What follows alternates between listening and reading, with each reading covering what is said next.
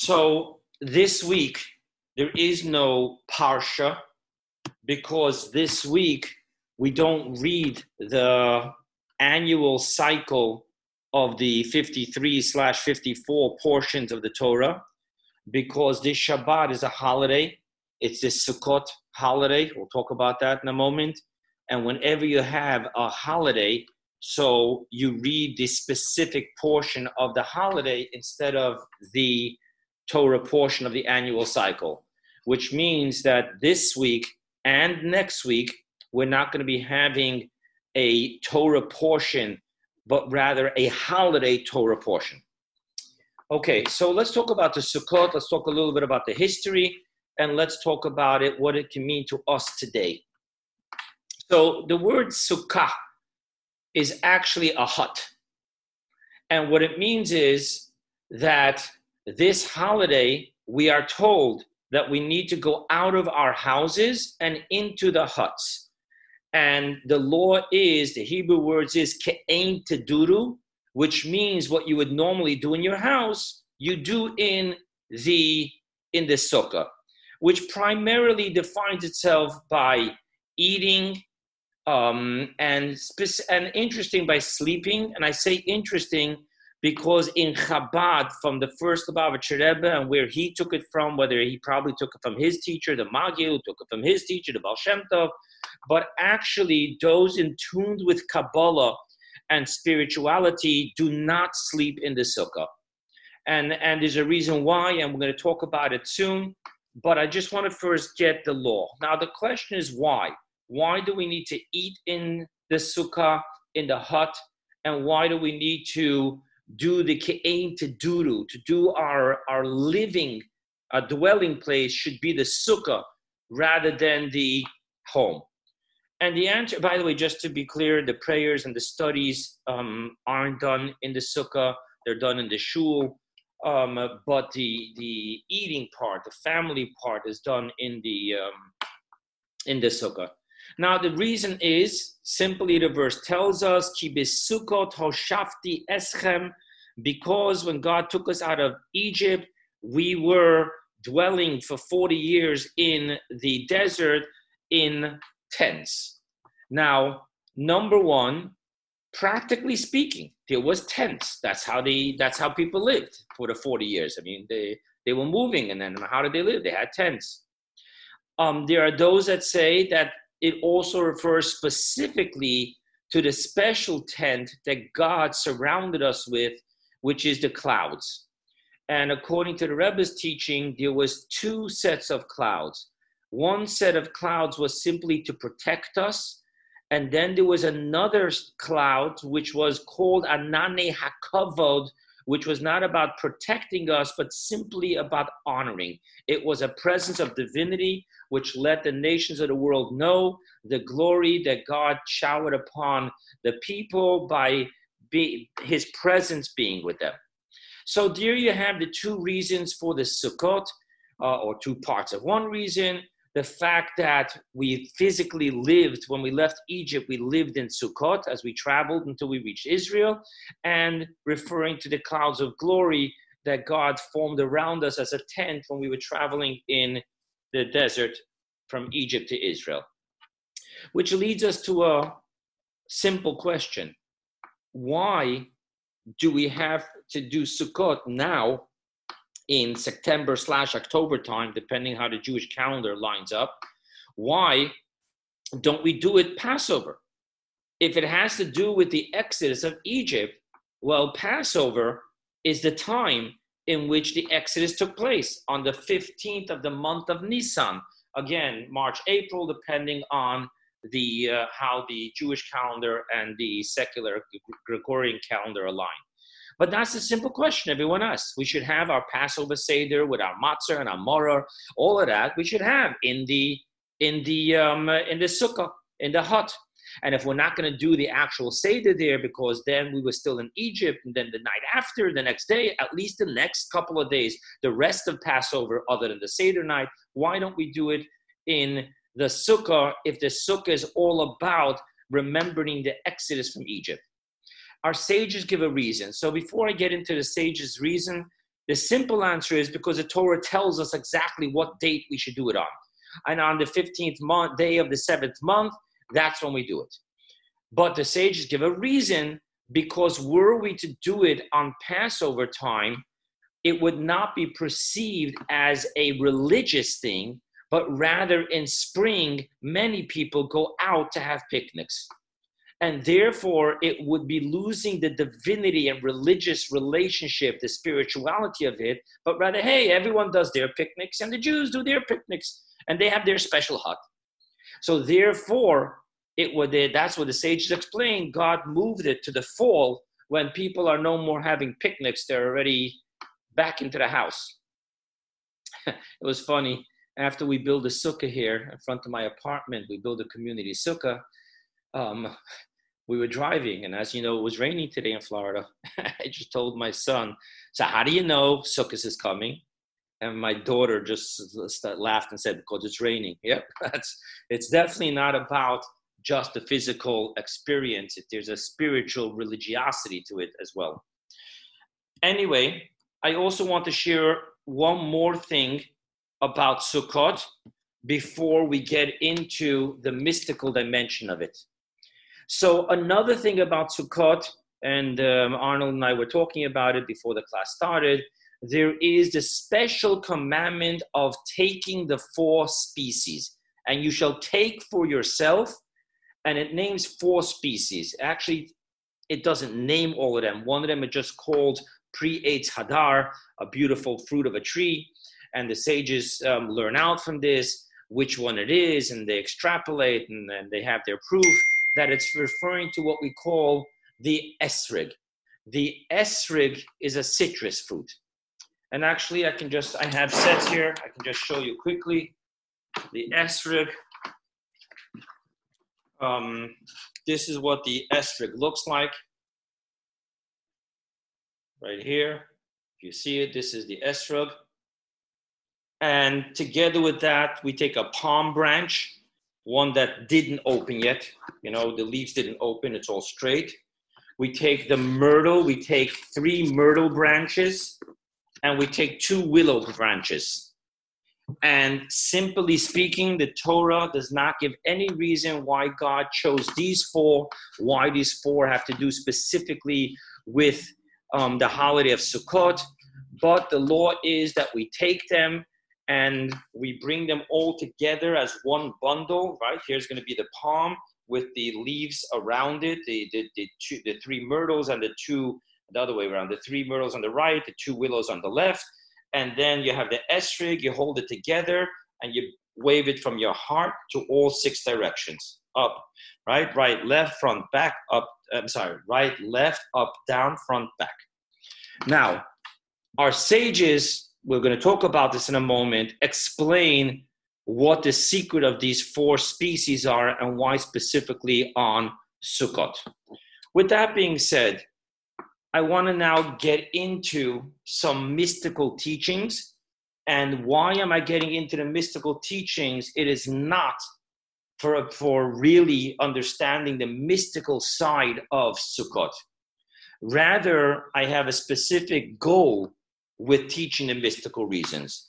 And the answer is because the reason is because every physical mitzvah that we do in the macroscopic world exists within the human being, the microscopic world.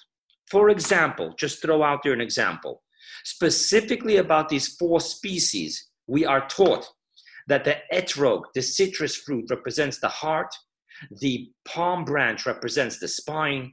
We talk about the myrtle and the willows representing the eyes and the lips. That's one of the teachings.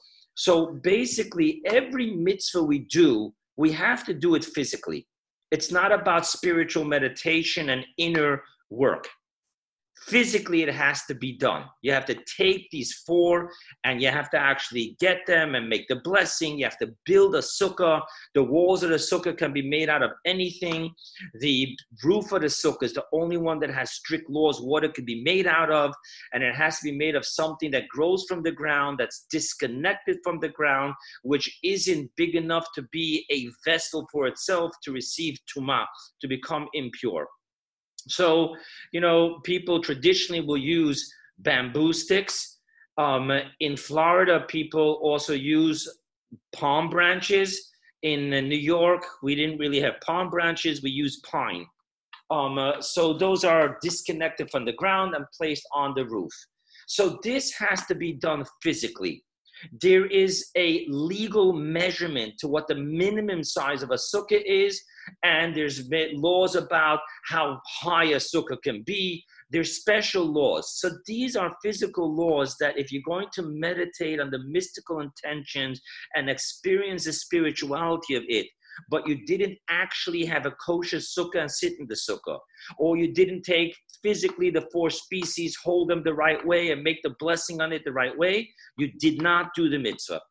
Meditation, spirituality is secondary. Why is it secondary? So, the way it's taught in Kabbalah is doing the physical mitzvah is building the house. The spiritual intentions and experience is turning on the light. Now, to have a light without a house is useless. To have a house without a light, it's a shame because you can have the light there, but at least you have the house. And that's the primary. And thus, the in Kabbalah that's going to talk about all the spirituality is going to repeatedly tell you, the action is the main thing. Now, with all that said, Nevertheless, every mitzvah has its spirituality in the microscopic world, which is each and every one of us. And you'll always have this in all the Kabbalistic teachings, whether it be the mitzvah of putting on the tefillin for men over 13, whether it be the Shabbat, whether it be the Passover, a war between Moses and Pharaoh. You're gonna you're gonna learn that there's a Pharaoh within us and there's a Moses within us. The Pharaoh doesn't want to let us go. Moses says, "Let my people go." And what you'll always have that in every single mitzvah and every single holiday. What we're going to do here is we're going to get into the deeper mystical side of it, which seems to be so abstract. And then, specifically from the abstract mystical, we're going to be able to get personal and talk about ourselves. In order to start with the mystical, I want to share with you, according to Kabbalah, what exactly is going on with the sukkah. As I mentioned to you, the walls of the sukkah can be made out of anything, anything. Literally, I remember in New York, there was a guy who built a sukkah out of those red Coca Cola things that you hold six bottles. They literally work like Lego. He literally built a sukkah out of it with a window. You can make sukkahs out of whatever you want. It's the schach, the roof, the covering, that has all the specific laws. Kabbalah explains that in the mystical spiritual level, you should know that it's the smoke of Yom Kippur in the Holy of Holies, which becomes the schach, the roof of your sukkah. Let's back up. Let's get the backstory. The most, the most pivotal moment, as we understand it, of Yom Kippur is when the high priest brought the incense into the Holy of Holies, and he and you had to add on a special ingredient called male ashan, it's a type of grass that would cause it to create a huge amount of smoke. And, and definitely, according to Maimonides and, and almost most opinions, will tell you that that is a biblical obligation to have that ingredient specifically on Yom Kippur. You also used it on the daily ones, but then there are those that say that it's not a biblical. If you didn't use it, it wouldn't become unfit. But on Yom Kippur, if you didn't use that ingredient called male Ashan to make it smoke up, you, you did not do the mitzvah. So the high priest would go into the Holy of Holies with that special golden shovel, uh, gold, I'm not sure, I think it was golden, and he would have over there the coils, the incense, and that special grass, and he would move it onto the coals, and it would fill up the entire room with smoke, ashan. And then he would leave, and then at, towards the end of the day, he would come back and take out the shovel. Now, this smoke in Kabbalah is huge. It's a big, big thing. The Hebrew word for smoke is ashan, which is made up of three letters, three Hebrew letters the ayin, the shin, and the nun. And that is an acronym. The ayin stands for olam, which represents space. The shin is for shana, which means year, which represents the um, the the uh, time, and the nun stands for nishama, which means the soul. And the unity and the oneness of, of time, space, and soul takes place in, the, in its oneness with God in the Holy of Holies on Yom Kippur. So there you go. So you're in the holiest place, in the holiest time of the year, by the holiest soul of the people, the high priest. Comes along Kabbalah and says that that smoke is what formulates the roof of the sukkah on a spiritual level. The highest of the highest of Yom Kippur becomes the sukkah. And now we need to understand what that means and how we can relate to this in a practical level. So, number one, I want to point out something immediately that you're going to see as amazing. On Yom Kippur, the holy priest had to walk out, he wasn't allowed to be within the smoke. On the sukkah, on the mystical level that the smoke is the roof, the whole mitzvah of sukkahs is to walk into the sukkah and not just to do the holy of holy stuff. We're talking about sleeping, we're talking about eating. What's going on here? If the smoke is the holiest of the holiest, then what, what's what are we doing these things here for? All of a sudden, it becomes okay not only for the high priest, but for everyone. Not only for everyone, but to even do their physical eating and, and sleeping there. Number one. Now, to understand this, I want to talk a little bit about the high holidays and Sukkot. There's a verse that says, it refers to the left hand, Smolo tachat liroshi. The left hand reaches the head, below the head. V'yemini tichapkeni. And your right hand hugs me and embraces me. Now, when we talk about the left in Kabbalah, we're talking about the attribute of justice and strictness. When we talk about the right in Kabbalah, we're talking about kindness, benevolence. Now, on Rosh Hashanah and Yom Kippur, as much as we talk about the intimacy of those amazing days, Nevertheless, they are called Yamim Noraim, which means days of awe. Awe is from the left family, not the right. Number one. Number two, on every holiday, for example, you sing, you sing the joyous praise of Hallel. You don't do that on Rosh Hashanah Yom Kippur because it's not considered a joyous holiday. Then, on top of that, there is a verse that says, Gila birada, rejoice with trembling, because even the joy that we have that God gave us these amazing two, two holidays of Rosh Hashanah and Yom Kippur, the New Year and the Day of Atonement, but it's all about trembling. It's a day of justice, it's a day of judgment. Now, how do we deal with that on the spiritual microscopic level? The microscopic level of the left is the more earnest accounting of my actions and how they have created distance between God and me. So even though the verse says that God's glory fills the entire world, nevertheless, and there's nothing that can that gets in the way of God's presence everywhere, nevertheless, the prophet states that the only separation there is between the wall of separation, the mechitza, the partition between God and us, is our sins. Thus, the days of Rosh Hashanah and Yom Kippur is a primary focus to think about that there's a piece of God within me, each and every one of us. There's a piece of God within me. And when I do things I draw that piece of God with me into what I do.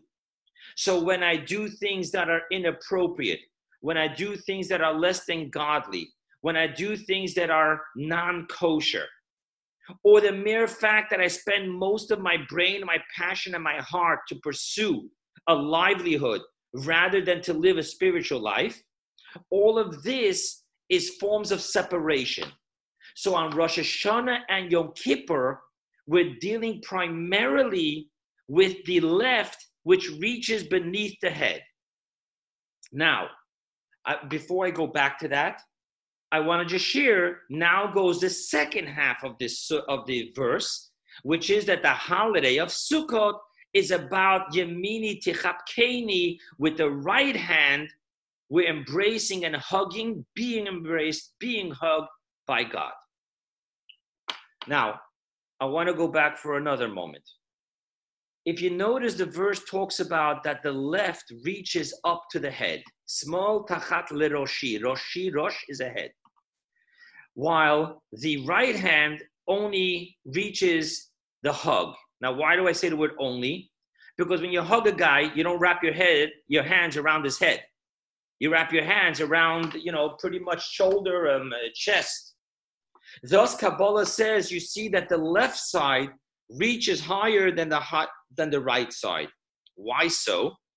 It's pretty much like that rule that says that you know absence makes the heart grow fonder. So the soul, because of the absence, because of my separating my soul from God, and through my actions, my mundane and non-spiritual, non-kosher uh, actions, so therefore, the soul has a much stronger yearning, almost like when you build a dam in a river, the current builds, the current builds, the current builds until it builds enough to bust through the dam. So therefore, Kabbalah tells us that far more than just thinking about the love and the closeness, by being able to face the reality of our distance from God, we build up such a strong current of, of yearning to go back home to God. When I say go back home, I don't mean to God to die, God forbid. I mean to live under the light of God. That that creates an even greater connection. That not only do we hug at chest level, but we reach to the head. I want to get just a little bit more mystical so we can really appreciate what it means that the smoke of Yom Kippur, the incense in the Holy of Holies, becomes the roof of the sukkah to which we walk into. All year round, our relationship with God is one of logical, it's a comfort zone. When it comes to Rosh Hashanah and Yom Kippur, when it comes to the high holidays, our job is, as we spoke in the sermons, that it's about reaching mamakim, depths of depths. And what that means is that on Yom Kippur, and on Rosh Hashanah, but primarily on Yom Kippur, and primarily at that representation of being in the Holy of Holies on the holiest of days with your the holiest point of your soul. It's really all about cracking through all the layers. Now, when I say layers here, I don't mean layers of just layers of the other side, the unholy. But I'm talking about even of the holy side the soul has layers. The soul has garments which are called thought, speech, and actions. The good, the soul has emotions. The soul has intellects. And the soul has a power of will. These are all layers because at the heart of it all is a pure piece of God. God is neither will, neither intellect, neither emotions, neither thoughts, neither speech, neither action. So, Yom Kippur, when we talk about being in the Holy of Holies, what that represents in the microscopic world is there should be a moment in Yom Kippur where you just broke free from all the limitations of comfort zones, of logic. You should reach that inner child peace within you in the sense of that peace of God that doesn't have a logical connection with God, doesn't understand cause and effect, doesn't understand retribution and reward. It just is. Its relationship with God is completely about its beingness and not at all about its doingness, as we spoke in the sermons. Thus, we understand that we have to reach what we call in, in Yiddish, they call it Pintele Yid. In Spanish, they translate it as Chispa de Judío. It's that little spark within you, which is a pure piece of God. That, and only that, is the true essence moment of the high priest within me, that high priest being within the Holy of Holies on the holiest of moments, that's what that represents. Now, the problem with that is that you can't, that's not sustainable on a day to day level. To be able to live with your pintele yid, to be able to just be completely irrational, illogical, completely transcending, way out of your comfort zone, and nothing exists but God, and everything is God, and God is everything. There's a reason to connect with that. But ultimately speaking, the reason to connect with it is not to connect with it, but to later be able to carry something of that into my day to day life, including my day to day mundane life. Thus, Yom Kippur can't be the end of the journey. Rather, Yom Kippur is the pinnacle of the journey, and we cannot move in to the pinnacle of our being. But rather, we have to now, that's only halfway through the journey. The second half is to bring down what we have connected with at the pinnacle of our journey.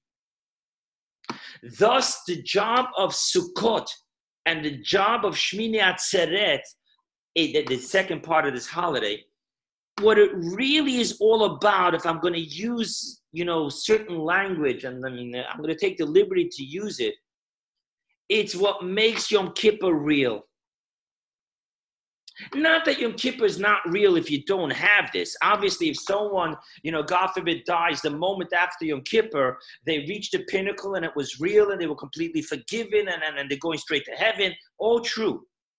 But from the greater purpose of creation, where God didn't create people so that they should reach a pinnacle and die, but rather they should be able to reach a pinnacle, drink from the well of their beingness, so that they can later now move on and go back to living a day to day life with God, in which the spirituality won't be intense, but it'll be real.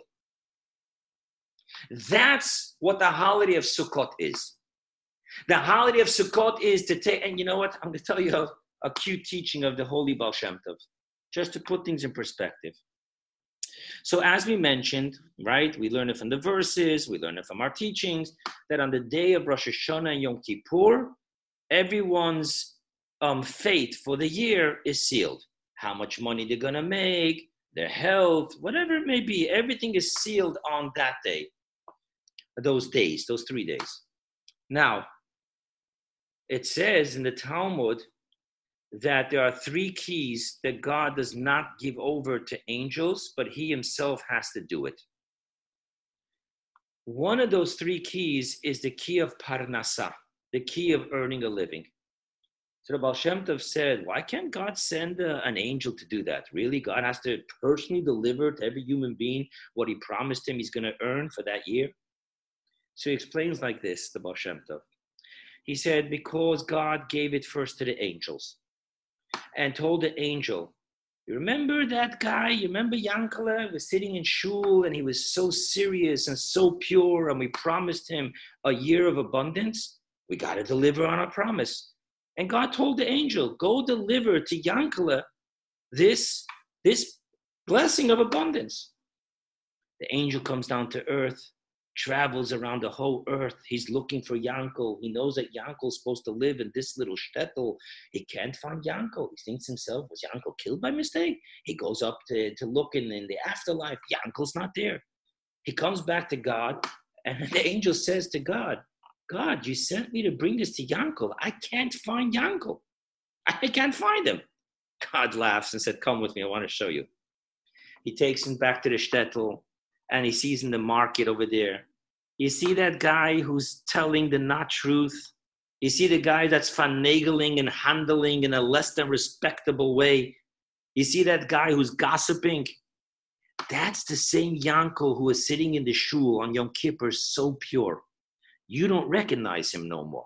But that's who he is. In other words, when it comes to Yom Kippur, everyone is pure and holy. At some point in the day, you really realize I don't want anything but to do what God wants me to do. The angel sees that. My God, it's beautiful. but then two weeks later, when he has to re- deliver on the goods, he doesn't recognize us. We're not the same person. Sukkot is the bridge between the purity and holiness of Yom Kippur and the regular mundane rat race life. Thus, we have to somehow be able to not have to leave the Holy of Holies because the smoke of the intense oneness of the essence of my soul with God is bonding and I can't deal with it. But rather, we have to find a way to slowly draw it into my life so that I can take the Yom Kippur experience and turn it into just this little simple thing called not gossiping. The little simple thing called being honest. The little simple thing called caring for another human being. So in Yom Kippur, you don't have this. You're so lost in the, who's thinking about not lying, gossiping. Of course, we'll never lie again. We'll never gossip again. I'm going to care about every one of God's creatures. But then when you get real about it, when Yom Kippur goes on, we can't hold it. We can't hold that feeling.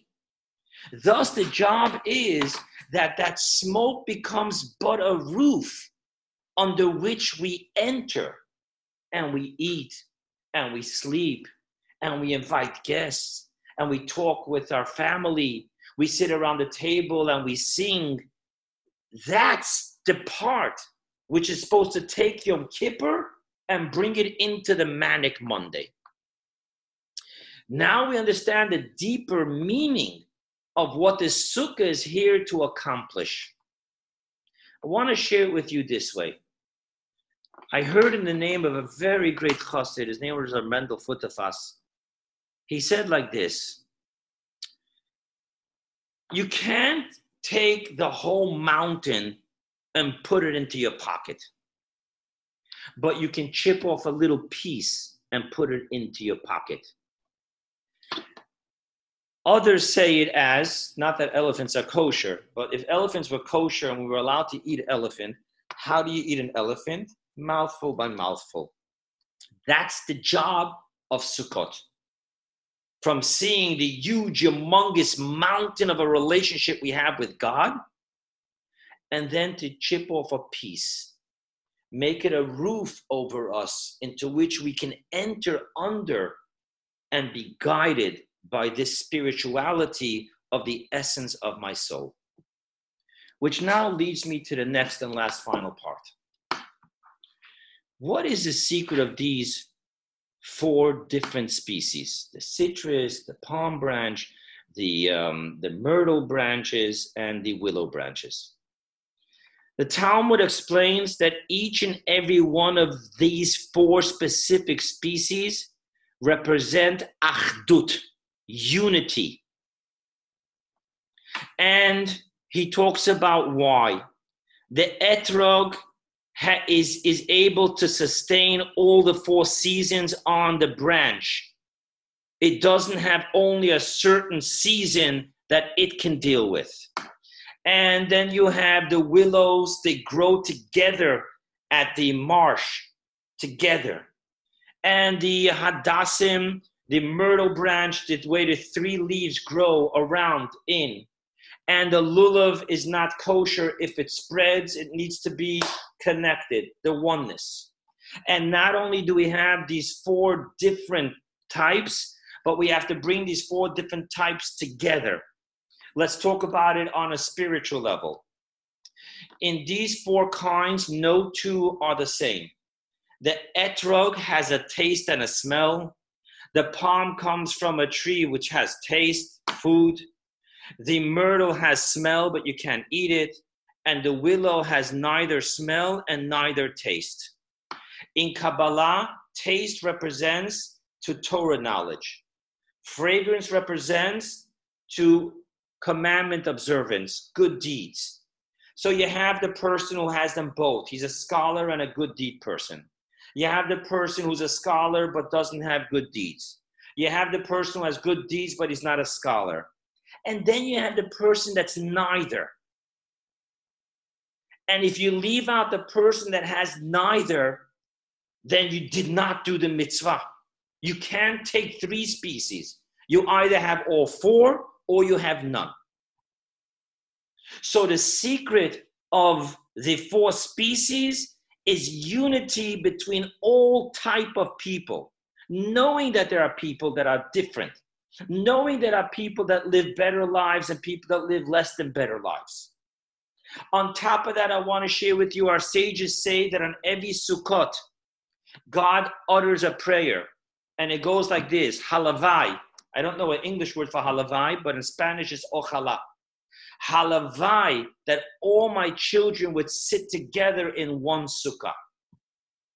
Now, my question here is we're talking about the essence of the soul shining with intensity, learning to draw down, and now we're talking about unity. They're both beautiful concepts, but what's the connection? So I want to share with you the connection.